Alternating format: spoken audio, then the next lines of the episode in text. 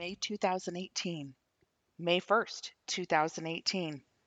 Happy first birthday to Mia. Hashtag Borman Bernards. Hashtag Saint Bernard. Hashtag Pain Sucker. May fourth, two thousand eighteen. Awareness. That's my new word. It's National Mental Health Awareness Month, and I have so much to say. Even though it's called Facebook, I realize no one actually wants to read a book here, but I'm not good at conversation without including all the details. Some of you are laughing and going, "This is for sure true. The girl can talk." Just know that I try to condense. I really do. When Logan first took his life, I had many, many people contact me, some with their friend's story, some with their child's story, and many others with even their personal story. So many are struggling, and I suppose they reached out for a variety of reasons. But I found myself asking over and over, why are they contacting me? We failed. They don't want my advice. We must have done it wrong. And then there were the times early on that I talked with educated people, like my counselor, good teacher friends that work with these issues in school, and even Logan's best friend's mother, who knew Logan since about ninth grade and is also a high school counselor. And after rehashing and rummaging through the last few years and explaining the details that led up to that awful day, I heard the same thing over and over. "Lori, there is nothing you could have done." Really? I mean, really? One perspective is this is exactly what I wanted to hear because it confirmed my works and love as a parent. This made me feel better, that somehow I didn't have to blame myself so much. The second perspective was complete frustration. How could that be true? Because if it is, then how can we prevent this? How can I help others not have to go through this? So as my journey is playing out, I analyze everything to the core, over and over again, learn from others, and pray about my purpose. The answer I'm finding to that last question, how can I help if I did everything mostly right, is this. Share. Share your story. Share what you're learning. By sharing, everyone learns. It becomes awareness. Maybe you remember my very first post the day Logan died, when I said we loved him so much and as best we knew how. Well, how about this one I discovered only recently? Do the best you can until you know better. Then, when you know better, do better. Maya Angelou. This quote brings me such comfort. It gives me peace that we fought the battle with the tools we had, but also a mission to share the things we now know better. We are learning. And regardless of whether the knowledge we have now could have changed Logan's mind, his denial is certainly a contributing factor and something that needs to be shared about as well.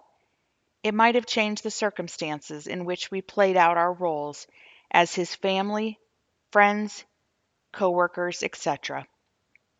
We don't get new chances with Logan to put in place what we know now, but my prayer is that our experience and gained insight can help prevent others from suffering the way we have, the way Logan did. So I'm going to share more of his story.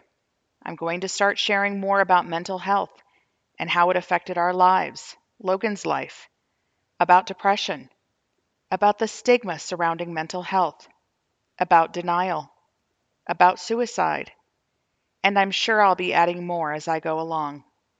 Awareness, that's what I'm praying for. Hashtag mental health awareness, hashtag awareness, hashtag suicide awareness. May eighth, two thousand eighteen.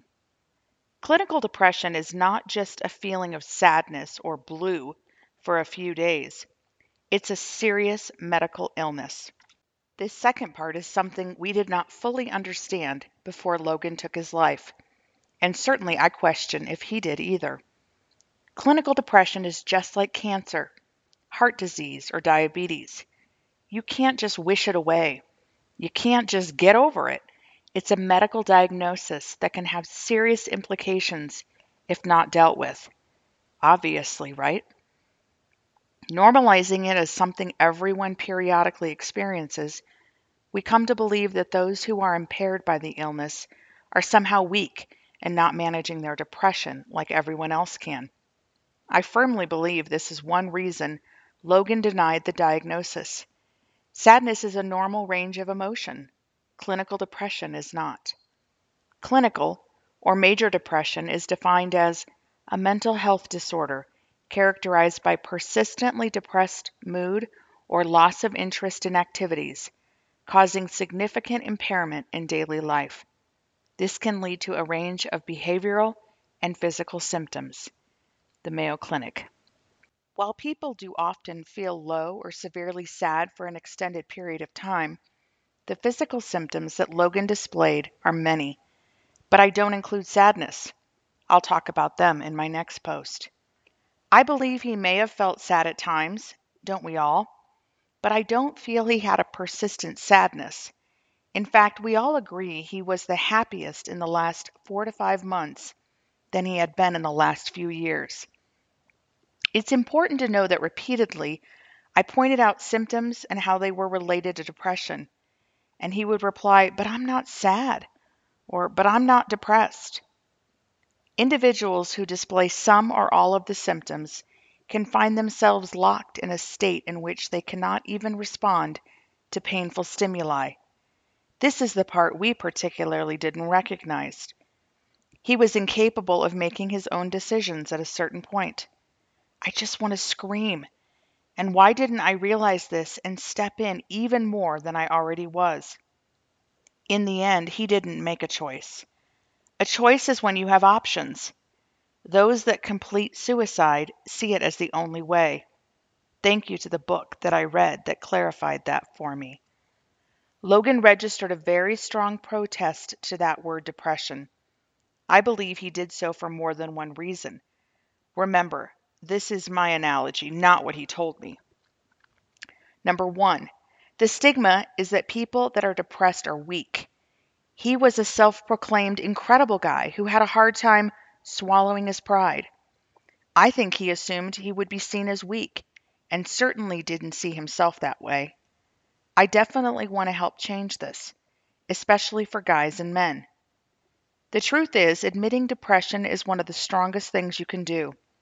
It takes a lot of courage to say, "I need help." His goodbye letter contained the words, "I'm sorry I'm so weak." Ironic that one major attribute he lived to deny was the hallmark he described as taking over in the end. Number two, he was a super intellectual guy, and he knew it. And I think he thought he could outsmart something like this, a mental illness. He could not be tricked into alterations in thought process. He could outplay his brain, and he could fight off anything that was causing a war. Number three, and if he could outsmart depression, certainly he didn't think he could have a medical diagnosis. Since he was still smart, he thought the disease could not have affected him. Let's be honest. You can be super smart and still have cancer. Why can't you be super smart and have depression? He even wrote in his goodbye letter, "I don't think anything is wrong in my head," confirming that even at the point he had succumbed to, it couldn't be his head. It certainly couldn't be that mental illness thing people talk about. Number four, he wasn't sad or lonely, which is most often associated with depression. Logan had a plethora of friends, so I'm sure his social activities ruled it out for him. The unfortunate truth is that we describe a feeling state the same as the name of a disease. This seriously downplays the severity of the disease itself. Hashtag mental health awareness. Hashtag suicide awareness. May tenth, two thousand eighteen. My last post, I talked about depression being a serious disease or medical diagnosis. Please check it out if you didn't see it. And as always, please share if you'd like. Expanding today on what we saw with Logan. Common symptoms with clinical depression and the ones Logan displayed were difficulty sleeping. He was strict about how many hours he needed to sleep, but would frequently tell me he didn't sleep well when asked. Altered energy levels. I knew this somewhat at the time, but looking back at messages sent to friends, he frequently stayed home telling them he was too tired, exhausted, or just not feeling up to it. Lack of appetite. Even when he would try and eat, he couldn't eat much at the time before saying he was full or not feeling well. G I issues. He frequently complained of stomach aches. I even took him to the G I doc, and she informed him that it was likely stress or anxiety. Pain. His hands hurt. His feet hurt. His head hurt. Head sensitivity, and he had frequent headaches.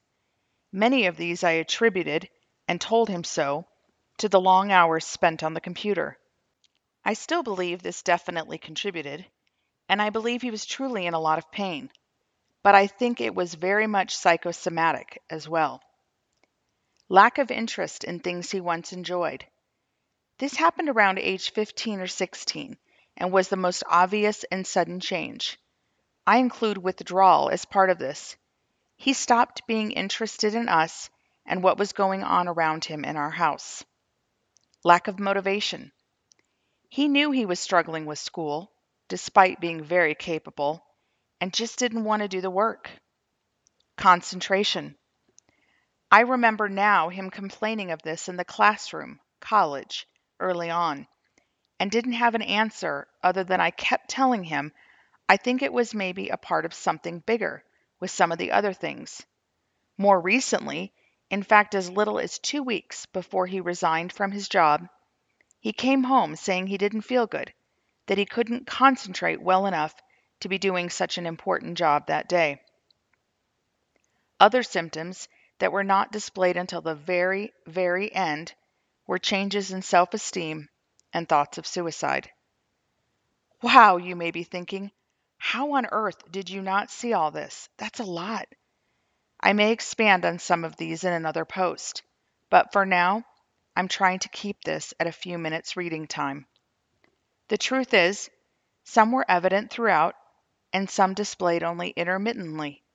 Some seemed to affect his daily activities, and some seemed like normal things any teen or college student would exhibit. Some seemed like Logan, because we all knew he seemed to have amplified pain. But now we wonder, did he? And some of it was just confusing. For example, our most frequent argument would be regarding the length of time he would spend in his room, where it was dark and isolated, the basement. But then he would go out with friends often and be involved in activities with them, board games, frisbee golf, and more. So he was living somewhat of a double life. We, or at least I, thought it was us, his family. For some reason, we just couldn't connect with him, and I couldn't figure out why. Analyzing in hindsight, one perspective I come to is that he was spending so much energy socially and trying to have fun. I do think he genuinely was having fun when he was with his friends, that home is where he landed, exhausted. The other truth is that we exhaustedly tried to help him. What did we do? Another post later. I guess because he didn't wave at me, saying he was sad. He repeatedly told me he was fine, and he never threatened to take his life. It somehow caused me to worry less. Not that I didn't worry, believe me, I did. We certainly knew he had all the symptoms of a depression, but we didn't realize, one, he had a major depression, a disease, a disease that doesn't go away. He needed to develop resiliency, skills, and awareness, or when it came back he would struggle, and he would likely struggle with it all of his life. Two, it could strike at any time and quickly, despite things seeming to be going in a great direction. Three, depression could be dangerous. I mean, people take their lives every day, and certainly if I pondered it, I would tell you the root is depression. But that did not seem like Logan. He wouldn't actually do that. He didn't have that kind of depression. We were wrong. Don't be afraid to ask someone, have you thought about hurting yourself or taking your life? We seem to think if we ask, it will cause them to think about it if they haven't. This is actually a ridiculous conclusion. Everyone knows it's out there. You are not giving them a new idea. Many will find relief by being able to say it out loud. Others will realize someone else cares enough to wonder. For some, it might be a way to open up wounds and a conversation, a conversation that could save their life. This biggest reason people don't ask, they don't want to know the answer. They can't imagine what that would be like to hear those words. Well, you don't want to imagine what it will be like if they complete suicide and you didn't ask. So if there is someone you've been worried about, take the time and seek them out and ask today. And if you find yourself in the future worrying about someone, don't wait to ask. Do it at the moment you realize you are questioning. This photo is of Logan and his friends. They saw him as happy and had no idea what was going on. Hashtag mental health awareness. Hashtag suicide awareness. May eleventh, two thousand eighteen. Young Authors Night at the school is an evening set aside each year for the parents to visit the classrooms and read all the writings the kids have done throughout the year. I have wanted to share some of these great stories that Logan wrote. He had such a creative and imaginary mind, but today I can't go there. I not only can't read any of them right now, but I also don't even want to shuffle through them, knowing what some of them say based on the pictures at the top. So instead, I'm going to just share the introduction piece we saw at Amaya's desk. Yep, that really sucked to see. Instead of being able to smile and tell her what a great job she did, those words penetrated our brains for the rest of the reading time. Sorry, Amaya, we have no idea what your stories were about. Another evening of emotions in the life of survivors of suicide. Thankful once again, the sun always shines in the morning. Hashtag suicide survivor. Hashtag suicide sucks. In Amaya's book, at the end, it reads all about the author. Hi, my name is Amaya. I was adopted from Africa when I was four years old. I have one sister named Savannah and a brother named Bryce. I used to have another brother named Logan, but he committed suicide. I love sports. My favorite sport is soccer. I play the trombone, and I love hearing music with just instruments. I love pop music and watching hip-hop. May thirteenth, two thousand eighteen. I thought today was a perfect day to share the number one thing I've learned as a mother. Parenting is hard. We all know that. But for most of us, it gets really hard when they are old enough to really hurt your feelings. When your six-year-old says, "I hate you," or "You're so mean," you are strong enough to take that, right? But what about when your teen doesn't respond when you say, "I love you," or even "Have a good day"? When Logan came back from School of Mines after his freshman semester, he had stopped communicating nearly altogether with us. He wouldn't say "I love you" and was so very distant. I had already put up a few walls from the previous two to three years when he began to withdraw and told us he didn't like spending time with us, which now I know is a huge part of depression.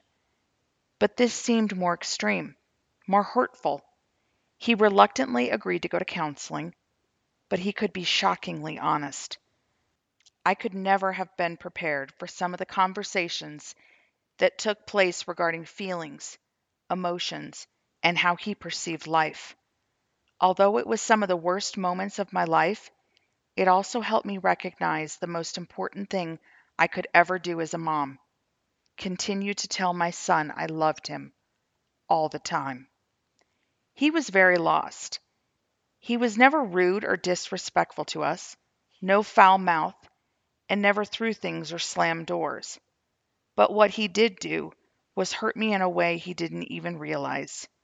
Not intentionally, but when he stopped saying those words back, it was hard to not take it so personally.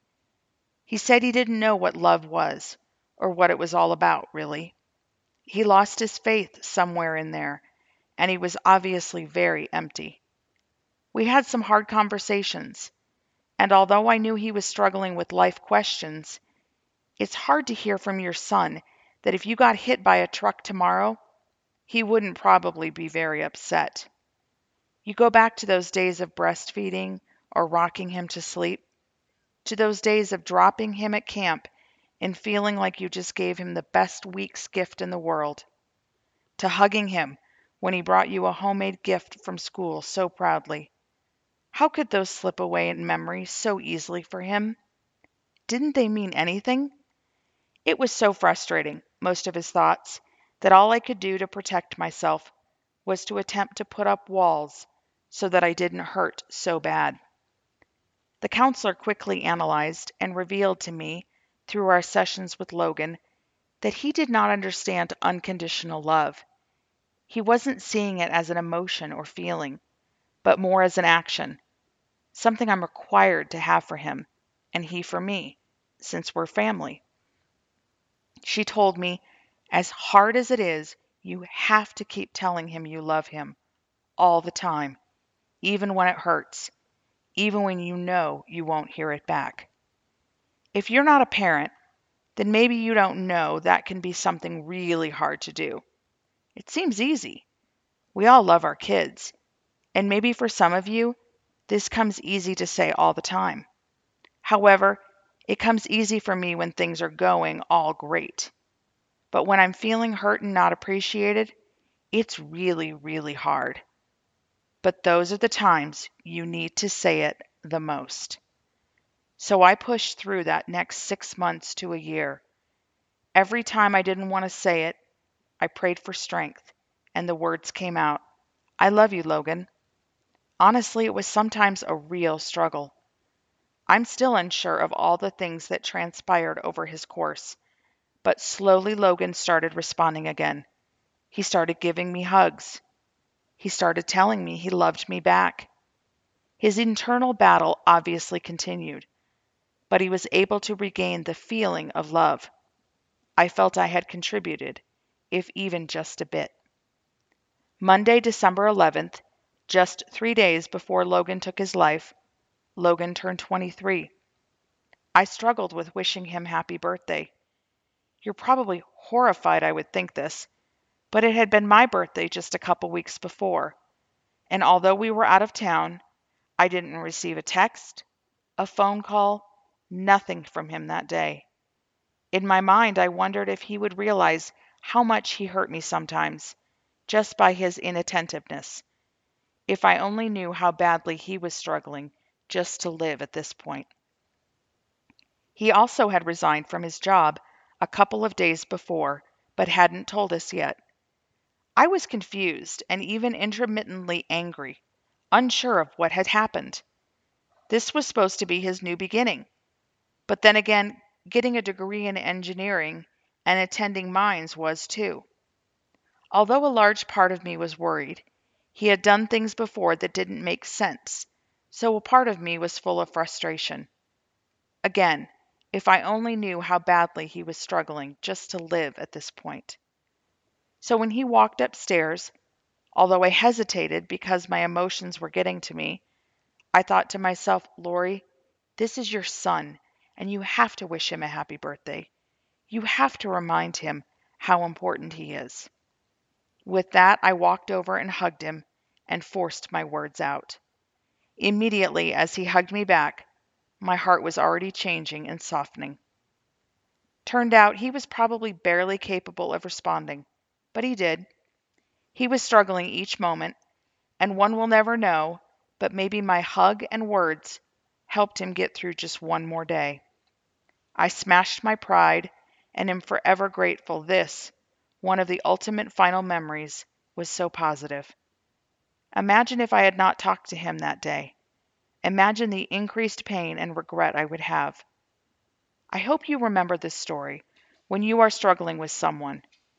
It obviously didn't change Logan's decision to take his life, but I have so much peace knowing he knew we loved him no matter what.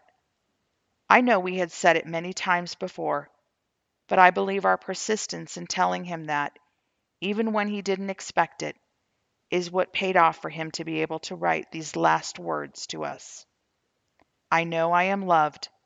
I love you all. I plan to get a tattoo with his handwriting with these words to remind me of that love we shared. Unconditional. Hashtag I love you all. Hashtag mental health awareness. Hashtag unconditional love. Hashtag miss him so much. Hashtag Mother's Day. May fifteenth, two thousand eighteen. A lot of people have asked about work at the hospital. Are you going back? Do you want to? Are you dreading it? First, let me express that we, work and I, have a love-hate relationship. I hate having a schedule. It's a control thing. I want total control. And also, not being able to be here to watch my Mowgli. He has seizures, and when he has one, he needs meds to stop his clustering. Leads me to feel helpless on those long days. I love having time to meet with people, to be at church each Sunday, to do projects, to always be able to support my kids in their activities. And I love being home with my doggies. I don't get bored. I don't feel like I need to work in order to fulfill a purpose or even to have an identity. The biggest problem is I just don't seem to have time for work. But I love what I do. Having a N I C U baby once myself, I feel like it was an area I was called to be in. I can relate to my families. And I love feeling like I am ministering in a way that not a lot of people can. When I'm there, it's great. I love the people I work with, and I love helping others. And, well, then there is that money thing. I mean, we could make it happen that I could stay home, but I don't want to live tight. And Plexus has definitely been a wonderful lifesaver as I've been out, and one that I know will eventually give me that time, freedom. But for now, it seems God is calling me back to work. As always, I do keep feeling pulled in other directions. Sometimes it's missions. Sometimes it's teen pregnancy, something I can relate to. Sometimes it's ministry. And of course, well, right now it's mental health and suicide prevention. My biggest war. I like to do things one hundred percent. I like to be good at what I do, and I can get obsessive about things. But I know that is not healthy for me, for my family, and I have come to accept that I can't do everything to the fullest. Yes, I'm one of those people that wish I had ten lives to be able to accomplish everything I want. But how do I know God is calling me back to work? At the end of the day, I'm healthiest when I just listen. One day at a time, I listen to what God has planned for me the next day, the next week, the next month. I pray for His will to be done, and that He would help me see clearly where I'm supposed to be. I pray He will close doors on opportunities I shouldn't be seeking, and He would open them widely if He wants me to go in there. Is there an opportunity in front of me, maybe through a text or an email, that is in line with what He teaches? Love, patience, kindness, joy, et cetera. What is giving me peace?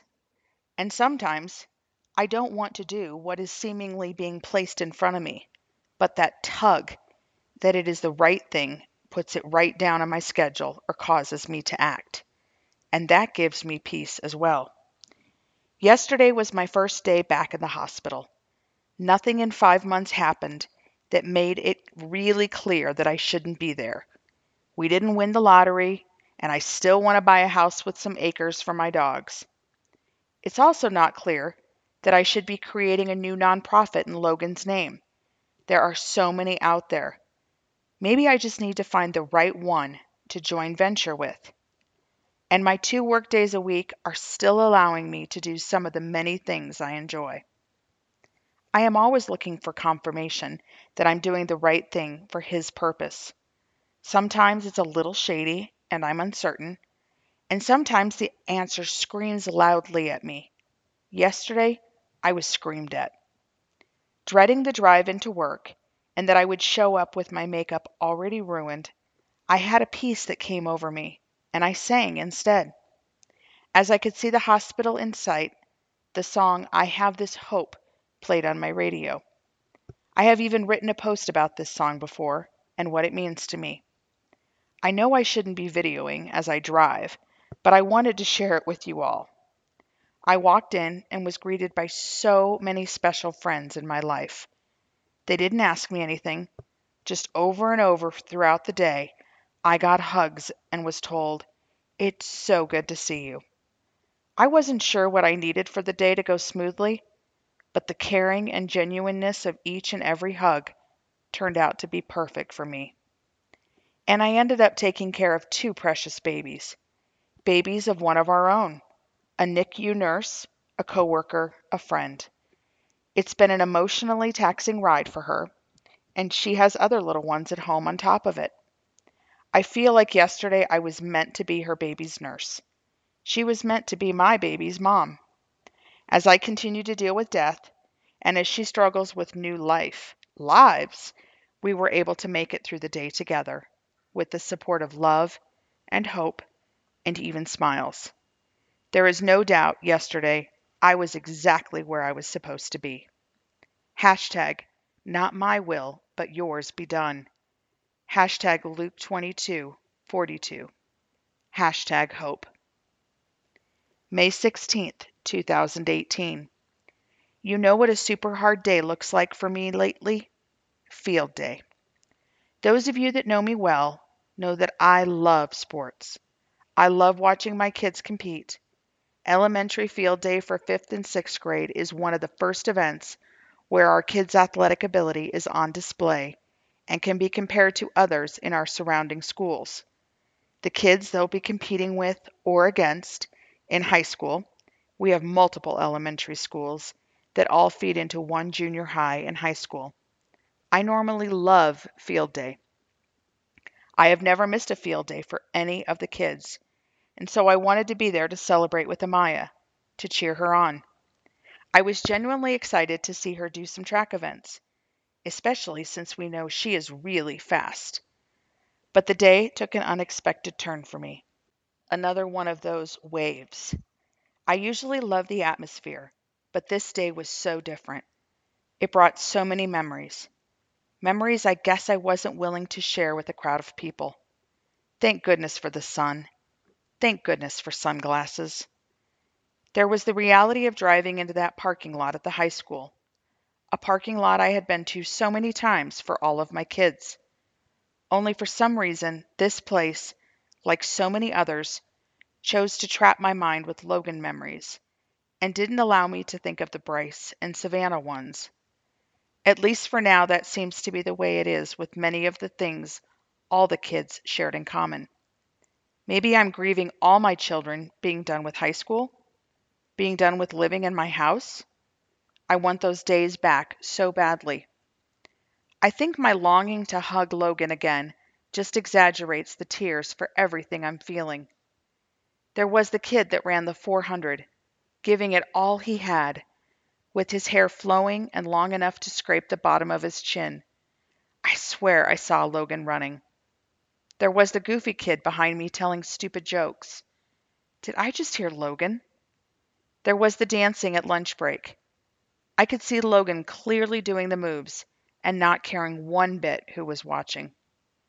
There was me sitting in the stands, just thinking about a track meet.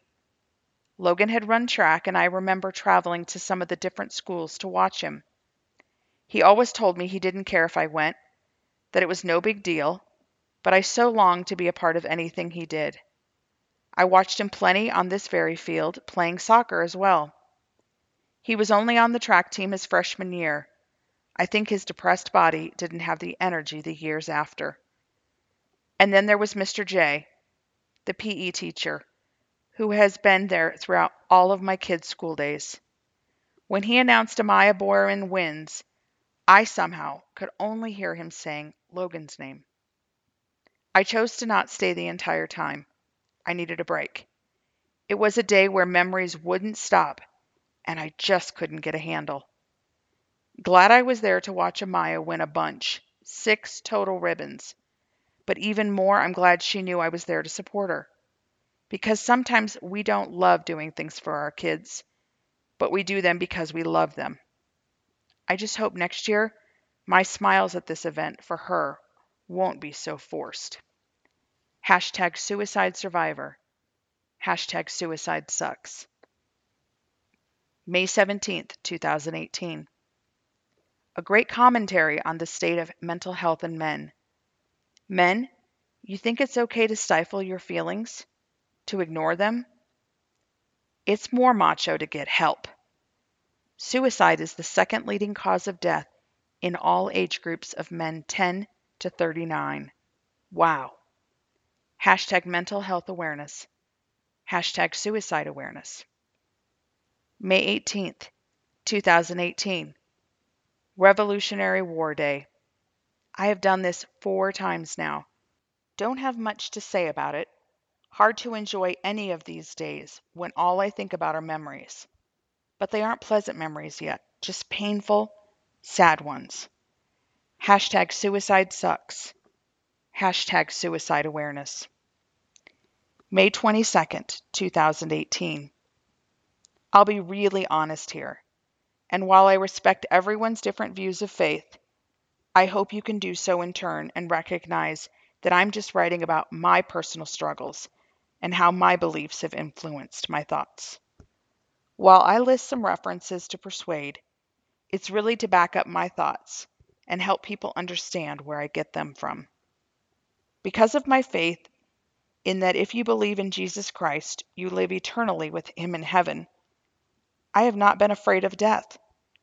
But for those that I love, it's really scary to think about them not coming with me. I don't know what I think heaven really looks like. Are we reunited with our family? Will all our souls be a certain age, and we might have a feeling of certain people being closer to us? Or will everyone just be brothers and sisters? While this perfectness, whatever that looks like, I'm certain will be all we need. Right now I long for joining my family and being able to recognize each relationship. But if it is pure joy and happiness up there, it's realistic to know we won't be aware of who is left behind. So the pain of separation is an earthly feeling. But I guess at least we can have hope we will be content in the end. But what about those that don't accept Jesus?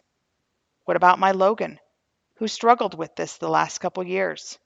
While he'd become a believer at a very early age, and had been baptized in his teens by his own free will, he had taken an A P biology class, I think his junior year, and had struggled with some science aspects of God after. We had some great conversations over the last couple years, and even read a book together, discussing a chapter at a time. We almost always ended our talks pleasantly, usually mutually agreeing that there are things that just can't be answered on earth, and this is where faith comes in. Only I could go there, but his science brain couldn't. He wanted definite answers. So what about my Logan? This is the single hardest thing I have dealt with, because I believe hell is real.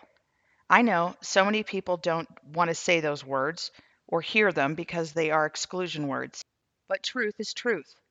There's a great podcast on this, and a few good books on truth too that I can share if you're interested. And Jesus doesn't exclude anyone that wants to come to him.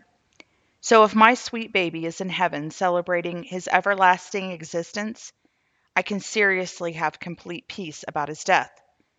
And although it's painful to not have him here, I know this isn't the end, and we win. I can smile when people say, at least he is pain-free now, even though that's not something you should tell a grieving person, really. But if he's not, well, that's when my heart aches the most. It makes me not well. I can be sad thinking about these aspects regarding people I care about, but it's totally different when it comes to your own child. So after Logan's death, I was honest about this with those that know the Bible best. My pastor, Logan's youth group leader, my cousin Colin, et cetera. I cried to them that I didn't want to hear fluffy answers, and I feared people would tell me things just to comfort me. I wanted truth. While this is something that continues to pain me just a little bit when those thoughts cross my mind, because let's face it, I can't know one hundred percent. I have been mostly reassured by them and find comfort. I thought I would share so that if you're struggling too, maybe it will help you gain a new perspective.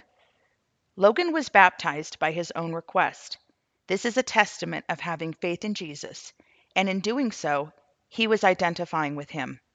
While baptism alone doesn't ensure salvation, Logan lived a life before and even after this event, acknowledging his trust in Christ, and baptism was just another way of showing it.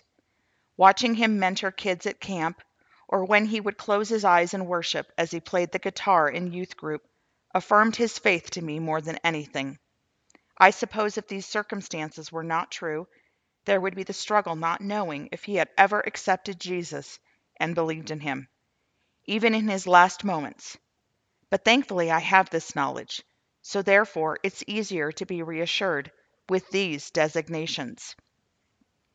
So the Bible says nothing will be able to separate us from the love of God in Romans eight, verses thirty-eight and thirty-nine.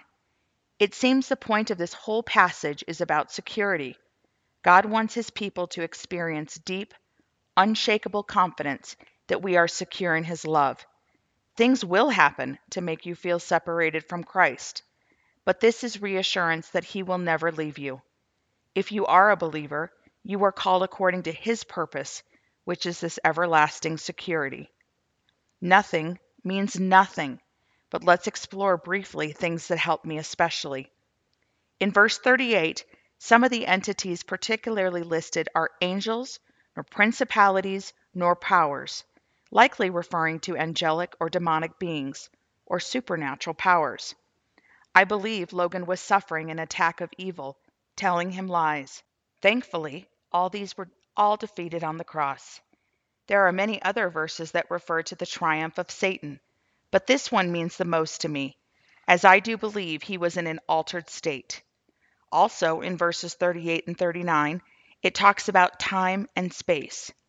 Time, nor things present, nor things to come.